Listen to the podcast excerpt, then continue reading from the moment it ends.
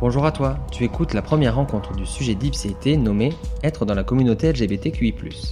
Excuse-moi, Raph, ça veut dire quoi ipséité L'ipséité est ce qui fait que tu es toi-même et non pas autre chose.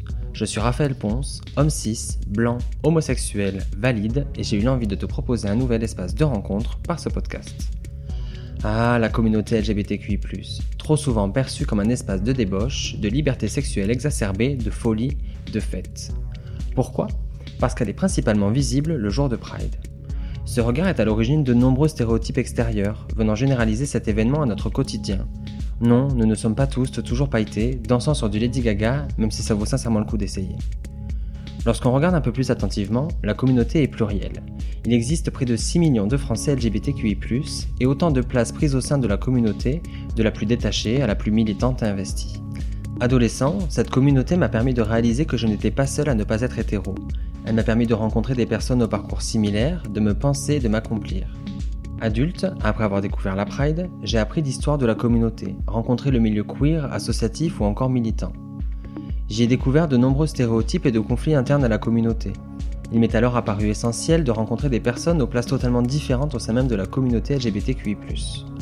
Tout au long de ce sujet, nous essayerons de savoir s'il existe une bonne place à prendre au sein de la communauté. Pourquoi la masculinité est encore si précieuse chez les hommes gays? Pourquoi les lesbiennes sont si peu représentées Ou encore pourquoi les personnes trans sont encore si peu entendues? J'ai volontairement posé certaines questions liées à des stéréotypes pour pouvoir les déconstruire et les comprendre. Au cours de ce premier épisode, tu vas rencontrer Théo, parisien de 25 ans, homme cis et homosexuel. Nous parlerons de l'évolution de son lien à la communauté, des stéréotypes qu'il a pu avoir sur le dit milieu gay et de la pression qu'il peut avoir à être militant. Bonne écoute. Bonjour Théo. Bonjour Raphaël. Euh, avant de rentrer dans le vif du sujet, est-ce que tu peux nous faire une petite présentation générale de qui tu es? Yes, bah du coup je m'appelle Théo, j'ai 25 ans. Euh, un peu comme toi, j'ai grandi dans le sud-ouest de la France, à la campagne, et ensuite, voilà, j'ai bougé euh, au fil de ma vie à travers plein de villes en France pour terminer à Paris. Et voilà, je suis, je suis gay du coup pour m'orienter vers le, le, thème de, ton épisode. C'est ça, j'allais y aller sur le sujet dans lequel on va parler, c'est ton identité en lien avec la communauté LGBTQI+, donc homme cis et homosexuel. C'est ça. J'aime toujours poser cette question un petit peu d'ordre chronologique, à voir Comment euh, se construit ton rapport ben, à cette sexualité, euh, possiblement à ton genre s'il est questionné Et euh, donc peut-être on va commencer par l'enfance, l'adolescence. À quel moment tu, tu, le réalises et tu le questionnes? Bah Déjà, ça a pris, je pense, ça a pris énormément de temps pour que je réalise que je sois gay. Je suis passé vraiment par plusieurs étapes. je pense que déjà à la fin du collège, parce qu'avant, je pense pas qu'on s'intéresse vraiment aux questions de, sexualité, d'orientation sexuelle et tout ça.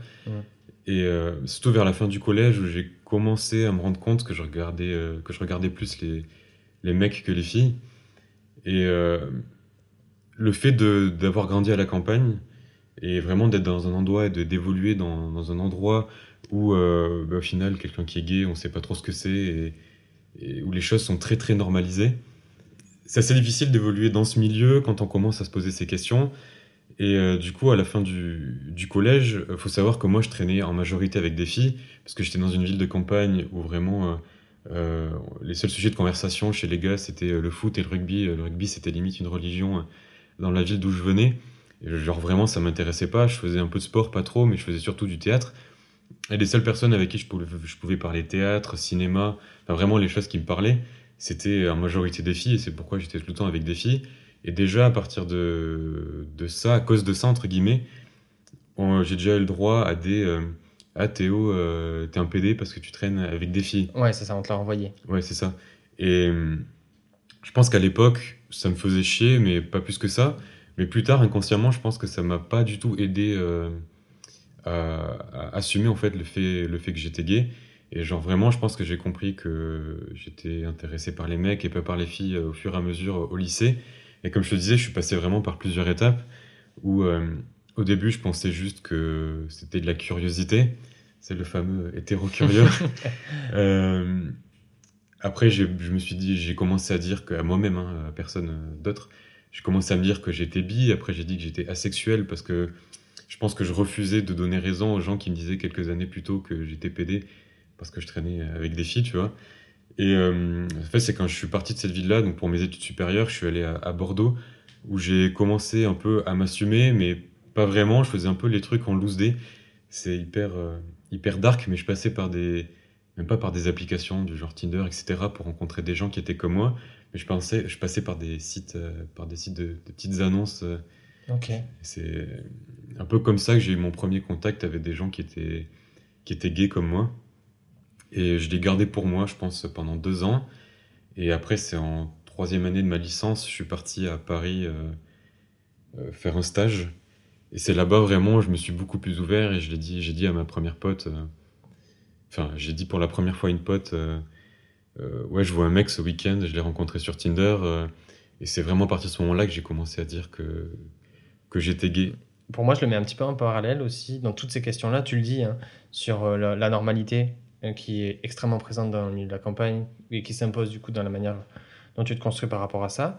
Et pour faire le lien aussi avec du coup la, communauté, de ton souvenir jusqu'à que finalement tu arrives dans des villes telles que Bordeaux et après Paris, tu euh, as aucune visibilité de les personnes homosexuelles euh? En fait, quand j'étais au collège, au lycée, j'ai une amie qui a fait son coming out et euh, j'en ai pas trop de souvenirs, mais je crois, enfin, j'en ai parlé avec elle récemment, mais elle m'a dit que ça s'était passé très bien, on l'a pas trop fait chier avec ça, parce que c'était toujours vraiment des mentalités euh, mm.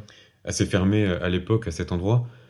Et pour elle, ça s'est fait plutôt bien, mais moi, du souvenir que j'en ai, elle a quand même été un petit peu pointée du doigt, parce que c'était nouveau, de la nouveauté, etc. Et vraiment, cette amie-là, c'est le, vraiment le, le, seul contact, entre guillemets, qui était un peu, un peu comme moi. Et de, après, donc, quand je disais, quand je suis parti à Bordeaux, etc., vraiment, les, les, seuls, les gays que je croisais, c'était sur Tinder. Et moi, je faisais pas l'effort d'aller au-delà de ça. Et ça m'allait très bien, hein, tu vois. Mmh, mmh, mmh. Euh, ça m'arrivait de rencontrer des gens, et puis c'est tout, j'en restais là. Après, je, je, menais, ma, je menais ma vie et je m'intéressais pas forcément à, à, la, à la communauté, à cette communauté-là. C'est ça, parce que évidemment, quand tu arrives. Euh, euh, à Bordeaux et, forcément aussi à Paris, ta connaissance des lieux gays, ta connaissance des, des, événements euh, LGBT, de leur existence, pas forcément d'y aller, hein, mais ton rapport à cette communauté, sans même y intégrer, est-ce que tu as des entre guillemets fantasmes, pas dans le sens sexuel, mais de fantasmes de qu'est-ce que qu'est-ce que ça pourrait être et quels préjugés aussi tu pouvais avoir sur, sur cette communauté? Je pense que j'avais euh, une image assez négative euh, de la communauté gay en général. Euh, parce que moi, je me considérais, c'est peut-être un petit peu égoïste et autocentré, mais je me considérais vraiment comme quelqu'un à part. Et pour moi, les gays, c'était tel et tel genre de personne et je, ne mmh. voulais rien avoir avec, avec ces gens-là. Et le déclic, quand je suis parti, je suis parti à l'étranger, en année de césure à l'étranger, c'est vraiment là-bas où j'ai eu le déclic et où j'ai vraiment commencé à m'intéresser à à toutes ces questions, à ouvrir les yeux et à réaliser que, euh, que les choses n'étaient pas vraiment comme je les imaginais. Et je crois que je suis jamais allé en boîte gay de ma vie, tu vois, par exemple. Mais euh, c'est quand je suis parti à l'étranger que je me suis posé la question, ouais, c'est cool, il faudrait que je tente, etc., voir comment c'est. Avant là, je me posais jamais ces questions et je voulais pas faire l'effort de, de, découvrir comment étaient vraiment les choses et de rencontrer des gens qui étaient, qui étaient comme moi. Et du coup, c'est après être rentré de, de, cette année-là que j'ai vraiment, je me suis ouvert sur la question et, j'ai eu un comportement un peu plus normal euh, vis-à-vis de hmm. cette chose-là. En quoi, toi, tu te sens différent de ce que tu percevais de la communauté LGBT Quand tu dis ils sont de telle manière, telle manière, et moi je le suis pas. Je vais repartir sur l'histoire de campagne, mais moi j'étais hmm. éduqué vraiment de manière où les mecs font ça, les filles font ça, euh, chacun a ses rôles. Du coup, quand euh, je vais à Bordeaux et je vois des gens qui, qui sont différents de moi et qui s'assument en fait être gays, euh, déjà ça me fait bizarre. Et aussi c'est con, mais genre la première fois je crois où j'ai vu quelqu'un qu'on qu'on peut appeler efféminé, genre ça m'a fait bizarre et je me suis dit ah tiens il est différent, il est pas pareil que moi. Et je pense que moi c'est cette image là que j'avais vraiment de l'ensemble euh, des gays, genre être gay, c'est être comme ça. Mm. Et genre, moi, comme je suis pas, comme je suis pas comme ça, ben, je suis pas vraiment gay. Mm. Alors qu'au final, c'est, c'était complètement faux et je l'ai compris quand je suis, quand je suis parti et que j'ai vraiment, j'ai oxygéné mon cerveau euh, un peu à l'étranger, tu vois.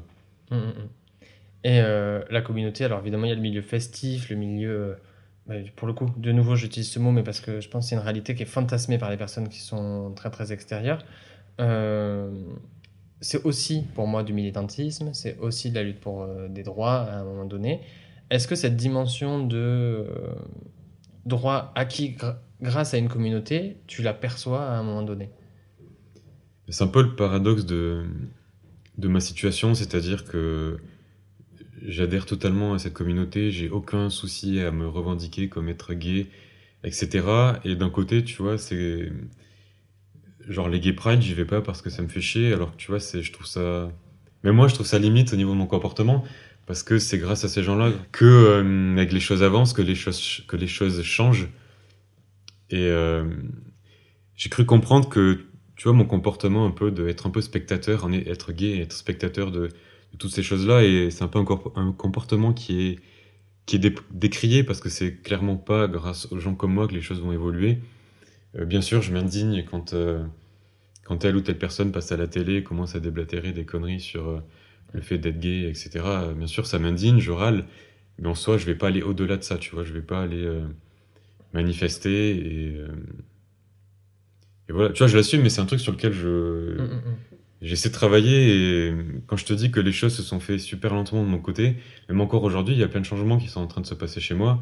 Euh, je réalise qu'il faut que je fasse des choses parce que il faut que les choses changent, bougent et. Euh, Mais euh, après, pour moi, c'est une vraie question de est-ce que le fait qu'on appartienne à une minorité quelle qu'elle soit, ça nous oblige à être militant pour la cause de cette minorité? Je m'explique dans le sens très engagé, au front en manifestation. Et euh, pour faire le parallèle, euh, j'en parle tout le temps, tout le temps, tout le temps, mais j'ai vraiment été marqué par euh, ce Woman Show de Anna Gatsby, qui est une Australienne et qui, elle, est lesbienne et qui dit que c'est difficile pour elle, par sa personnalité, de se retrouver en Pride, de se retrouver sur le front, de devoir manifester, de devoir être exposée, et que elle, elle lutte d'une certaine manière pour être militante, mais à sa manière. Est-ce que toi, tu as ressenti euh, alors pas forcément par des personnes directement, mais socialement, une pression à euh, t'engager comme c'est attendu?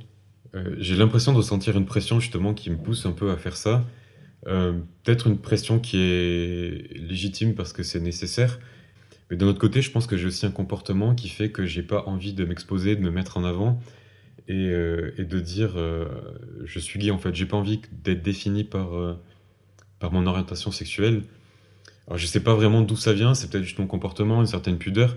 Tu vois, par exemple, aujourd'hui, euh, je suis en couple depuis, euh, depuis quelques années et pourtant, dans la rue, euh, jamais je tiendrai la main de mon copain. donc je sais pas si c'est de la pudeur. Mais d'un côté, je pense que c'est aussi hypocrite de dire que c'est à 100% de la pudeur. Je pense qu'il y a encore une partie de moi qui ose pas m'afficher en public comme ça. Et pour l'instant, je t'avoue que ça me pose pas vraiment de soucis. J'ai pas, je ressens pas ce besoin de de, de m'exposer. Je pense que j'en ai pas trop envie non plus. Hmm. Moi, ça me fait écho à ce qu'on appelle l'assignation, où derrière un élément identitaire, donc l'homosexualité, il y a des comportements qui sont assignés. Ce que tu renvoies, c'est que t'exposer, renvoyer ton homosexualité et la faire reconnaître en société, ben, c'est par derrière prendre toute une assignation de société où ben, tu serais de telle manière, telle manière, telle manière. Et c'est ça aussi qui, pour moi. De, je veux pas du tout te faire de psychologie, mais ça, ça me. C'est ça qui est bloquant aussi, parfois, je trouve, dans, dans le fait de s'assumer, en fait, librement là, dans, dans, sa sexualité. Du coup, toi, tu te retrouves dans une position qui peut être aussi délicate, qui est que tu es ni appartenant à la normalité euh, hétérosexuelle, ni appartenant à une communauté qui euh, serait un petit peu globale, même si euh, elle est bien morcelée à l'intérieur. Mais est-ce que tu arrives à trouver une place? Est-ce que parfois tu as l'impression que tu es totalement papillonnant dans ces places et ces cases qui sont très très calquées par notre société? Une majorité de mes amis sont, sont hétéros quasiment toute la majorité de mes amis sont hétéros, et du coup avec eux je peux pas avoir des conversations que je pourrais avoir avec des, personnes euh, homosexuelles. Euh, je peux parler de, avec eux de sujets qui me concernent, mais la conversation irait vraiment dans un seul sens. Eux pourraient pas trop me comprendre, comprendre par quoi je suis passé. Euh, quand je dis ça, c'est je pense surtout aux étapes, aux événements qui ont fait que j'ai mis beaucoup de temps à, à faire mon coming out et à assumer que j'étais gay. Ça, je peux pas en parler avec eux. Et je pense qu'il y a une partie de moi qui, qui a besoin d'entendre en fait des, des témoignages et des histoires euh, qui sont similaires à la mienne. Et ça, je l'ai pas justement parce que euh, je fais pas la démarche euh, de rencontrer des gens. Après, je sais pas comment on fait, tu vois. Je, je vois pas trop comment je peux. Je vais pas poster une annonce, tu vois, et dire je cherche à faire des potes homosexuels pour parler de mon enfance, tu vois. Mais je pense pas que j'aurai le même degré de conversation à ce sujet avec mes potes hétéros qu'avec des potentiels potes gays. comme je te disais tout à l'heure, j'ai une amie qui, qui est homosexuelle, avec elle on parle un peu de ça, mais euh, c'est une personne et la vision d'une personne c'est pas forcément la même que, que d'autres personnes. Et je pense que c'est ça qui me manque un peu, c'est vraiment d'avoir une vision d'ensemble et d'entendre plusieurs histoires autres que la mienne euh, sur comment, euh, comment nous en tant que gays on vit les choses. Et pour moi, ça fait le lien avec la question de l'utilité de la communauté. Euh, à savoir si euh, pour toi elle t'est utile, est-ce qu'elle a un impact sur euh, qui tu es? Et là, finalement, le fait que tu en sois très très éloigné, tu parles aussi d'un manque de partage d'une histoire commune, si on peut dire, ou de, de, ressenti commun. Je sais pas trop si ça va répondre, enfin, c'est pas vraiment une question, mais je sais pas si c'est hors sujet ou pas. Mais quand je suis arrivé à Paris, enfin même avant quand je suis parti à l'étranger, c'est vraiment là où je te disais, j'ai commencé à me mettre sur Tinder mmh. et où j'ai eu une première euh, vision de cette communauté, euh, cette communauté-là. Et en fait, tu vois, par exemple, je, parlais euh, à un mec et quelques mois après, j'allais parler à un autre mec et j'allais me rendre compte en fait que ces deux mecs à qui j'avais parlé se connaissaient. Et c'est là où ça m'a, ça m'a un peu fait peur et je me suis dit, putain, si je commence à, à parler à des gens qui connaissent d'autres gens à qui j'ai parlé, c'est hyper angoissant. Et genre, quand je suis arrivé à Paris, je me suis rendu compte qu'il y avait vraiment euh, une sorte de cercle. Alors, je sais pas vraiment si c'est véridique ou pas, c'est peut-être ma représentation des choses. J'ai vraiment l'impression qu'il y avait une, sorte de cercle de personnes qui se connaissaient entre elles. Mmh. Et j'avais limite l'impression que c'était euh, c'était genre euh, du speed dating dans Paris, tu vois, mais grandeur nature. Mm, mm, ça veut mm. rien dire, mais je pense que tu as compris un peu. Mais oui, avec euh, vraiment un, groupe de personnes qui se connaissent très bien, qui se retrouvent dans les mêmes lieux, dans les mêmes endroits, et finalement, euh, un groupe assez restreint dans lequel tu. Moi, ça m'a ouais, ça fait un peu flipper. Je me suis dit, j'ai pas envie de. J'ai pas envie d'être connu, genre euh, d'être connu comme cette personne qui a parlé à telle personne, tu vois. Ouais, cette histoire. Et, ouais. et ça, c'est vraiment genre une image que j'ai de cette communauté. cette communauté cette communauté-là. Mais après, ça c'est à titre informatif, je ne sais pas si tu souhaiteras rebondir dessus, mais la communauté LGBT aussi, elle est extrêmement morcelée et, et, euh, très enfin, divisée au en son sein même. Il y a, y a vraiment le milieu gay par excellence qui est connu par notre par la société qui ces boîtes où on pourrait imaginer les backrooms les, les, les, grandes boîtes gays euh, je pense parisiennes euh, qui sont repérées il y a quand même une grande diversité au sein même de la communauté euh, qui existe, qui euh, a une place un peu plus euh, silencieuse, un peu plus, je pense au, au, milieu queer, au milieu aussi racisé, au milieu trans, au milieu qui sont moins connus, moins bruyants. Et en fait, généralement, on reste sur une première image qui prend toute la place et qui est d'ailleurs qui est mise en avant par un ensemble de médias, qui est mis en avant essentiellement aussi par la Pride, qui est ben, un univers assez blanc, assez masculin. Euh. Et, euh, et, du coup, euh, ben, quand on parle de communauté, et quand on a, souvent quand on est en extérieur, on a un prisme, je trouve, d'une réalité. Quoi. Non, t'as raison. Et puis moi, je suis déjà tombé sur des versions vraiment beaucoup plus amplifiées de moi-même. Mm. J'ai déjà parlé à un gars qui m'a dit que. Un gay qui m'a déjà dit mettre du baume à lèvres, c'est vraiment un truc de meuf. Euh, et je suis aussi tombé sur un mec qui disait euh, jamais de la vie je dirais que je suis gay euh, parce que vraiment genre moi je suis pas du tout comme ça. Et j'avais vraiment l'impression de me, me, retrouver mais en x10 x100 dans ces personnes. Et en, les, en leur parlant je me suis dit mais putain ils abusent c'est abusé d'être comme ça. Et là avec le recul parce que je t'avoue en fait je me suis jamais vraiment posé des questions sur cette communauté. Et c'est vraiment genre quand tu m'as proposé de, de, venir parler à ton micro que j'ai commencé à réfléchir pour te dire à quel point euh, c'est récent, euh, j'ai vraiment commencé à me poser les, questions et, je me suis rendu compte que euh, j'avais certains comportements qui étaient peut-être pas, peut-être pas normaux, mais d'un côté, enfin, je sais pas si, j'aime pas le mot normal, j'aime pas cette question de normalité, mais tu vois, je suis encore en train de me demander si c'est comme je suis, et genre, j'ai juste vraiment pas envie de faire l'effort d'aller au-delà et, de m'intégrer au sein de cette communauté, ou, ou s'il faudrait que je fasse ça, tu vois, donc vraiment, euh, je sais pas, pour l'instant, je vis une vie très bien, épanouie, mm. comme je suis, après, ça veut peut-être que plus tard j'avancerai dans une autre direction, je sais pas. Hum, hum. Est-ce que tu as des craintes à l'idée d'une potentielle entrée dans cette communauté, si on peut imaginer une entrée une sortie euh, très nette? Non, pas du tout. En vrai, euh, je m'en fiche. Je pense que si un jour j'ai, je, rentre, comme tu dis, dans cette communauté, euh,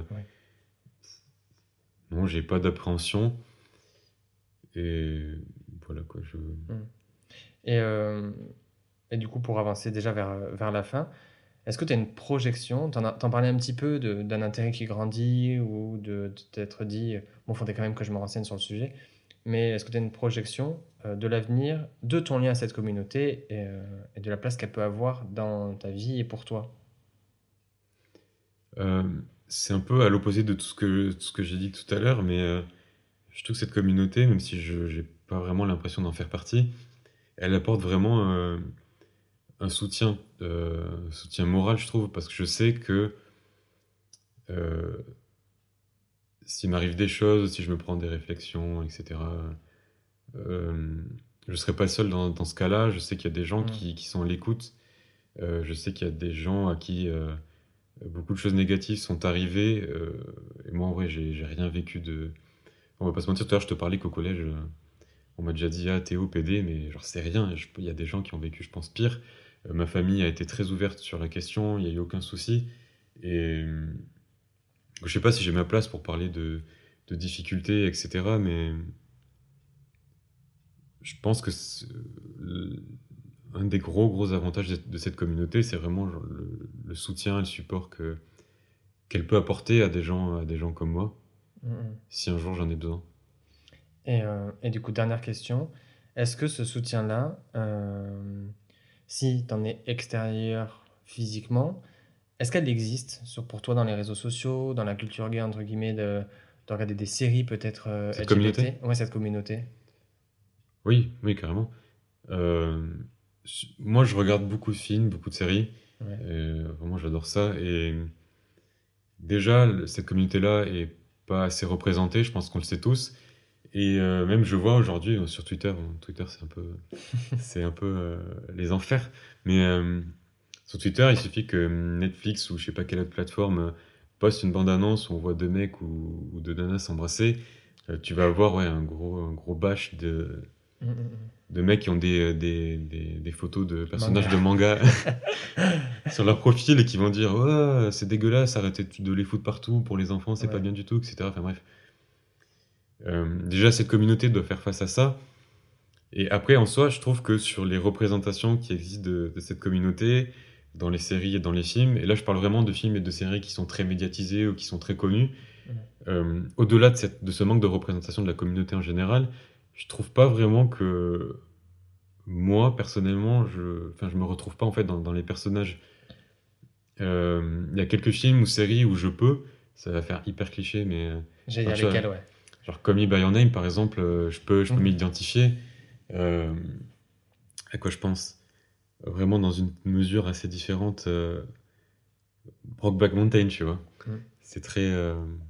Mais après, c'est mon ressenti, parce que pareil, j'ai regardé pas mal de films et de séries avec des personnes LGBT dedans aussi. Ces deux films que tu cites, pour moi, ils ont la richesse de mettre un couple, en effet homosexuel dans le film, mais c'est pas le sujet.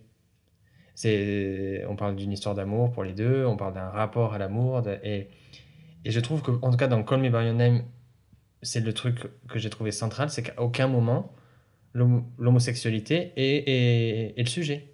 Dans le sens, euh, est questionné, est intéressé, et on parle d'amour et entre deux personnes, et que c'est un peu plus à distance de. Après, ouais, je pense que cette démarche-là, enfin, ce, aborder cette question sans vraiment l'aborder, Je pense que c'est une manière aussi de d'apprendre aux gens, tu vois, qui sont Mm. pas vraiment euh, confrontés à cette réalité, que euh, être, être gay, c'est c'est normal. Il y a aussi d'autres moyens de le faire, tu vois. Il y a plein de séries où on voit des personnages qui vont se découvrir. euh, et c'est, tu vois, c'est une autre manière d'aborder la question. Et là, tu vois, par exemple, je pensais, j'ai un autre exemple de, de série, donc je sais pas si tu connais. euh, il y a un film qui est sorti qui s'appelle Love Simon. Et euh, il y a une série qui est donc dérivée de ce film qui s'appelle Love Victor. Non. Et justement, c'est l'histoire de d'un mec, surtout pour la série, tu vois, dans lequel vraiment je me reconnais, et qui s'assume pas, qui ose pas, qui réfute en fait le fait d'être gay, et qui au fur et à mesure va rencontrer des gens qui vont lui permettre de de, bah, de, de se découvrir et de s'assumer. Ça, je trouve que c'est vraiment intéressant, mais je trouve que ça manque encore aujourd'hui Mm. euh, dans ce qu'on peut, euh, ce qu'on peut voir euh, dans des séries, dans des films et plein de choses. Il y a une. Pour juste. euh, à titre info avant de se laisser, il y a une très très bonne série aussi qui est sur Netflix qui s'appelle Please Like Me. Je sais pas si tu Pas du vois. tout. Qui est une série euh, réalisée par l'acteur principal et euh, d'un homme hétéro, euh, homme homosexuel blanc qui est confronté à son homosexualité par son entourage, qui décide de l'accepter et qui essaye de grandir en découvrant le milieu gay australien. Et c'est extrêmement drôle parce qu'il y a un décalage qui est réel, mais il y a... c'est intéressant de voir comment il essaye de se construire une sexualité par rapport à ben, ce qui lui est proposé comme milieu pour, pour la construire. Donc c'est bien aussi. Tu vois, après, je connais pas trop, je connais pas du tout cette série. Ouais. Et je sais pas en fait si c'est connu euh, de par des gens, euh, par des hétéros, tu vois, par exemple. Mm. Mais tu vois, toutes ces questions, c'est hyper important de les aborder dans des grosses productions. C'est con ce que je dis, Mm. mais euh, je trouve que ce genre d'histoire, ça manque aujourd'hui. Je me répète un peu, mais. Et ça manque, et je trouve qu'il y a en fait, il y a certains aspects, genre dans. J'ai pas trop d'exemples à te donner, mais il y a des séries qui vont mettre en avant des personnages, mais en fait, ces personnages, ils correspondent à un certain stéréotype qu'ont des gens qui sont totalement étrangers euh, à cette communauté Ouais. et, et aux gays, etc. Et du coup, euh, je trouve qu'au-delà de ces, de ces personnages-là, je trouve, je trouve que bah, justement que ça manque de, de gens plus proches de personnages qu'on décrivait euh, juste avant, enfin que je décrivais juste avant. Voilà, je sais pas si cette euh, information est utile. Merci Théo. bah, merci à toi. Rencontrer Théo m'a permis de percevoir la lourdeur que peuvent représenter les stéréotypes dans le souhait d'investir cette communauté. J'ai adoré questionner l'investissement militant, parfois posé comme obligatoire. Nous parlerons de la place du militantisme avec Maureen, mais en tant que femme racisée et lesbienne. Pour rencontrer Maureen, je t'invite à écouter la deuxième partie de ce sujet. Autrement, n'hésite pas à me faire tes retours et échanger avec moi par le biais du compte Instagram ipcit.podcast. A tout de suite.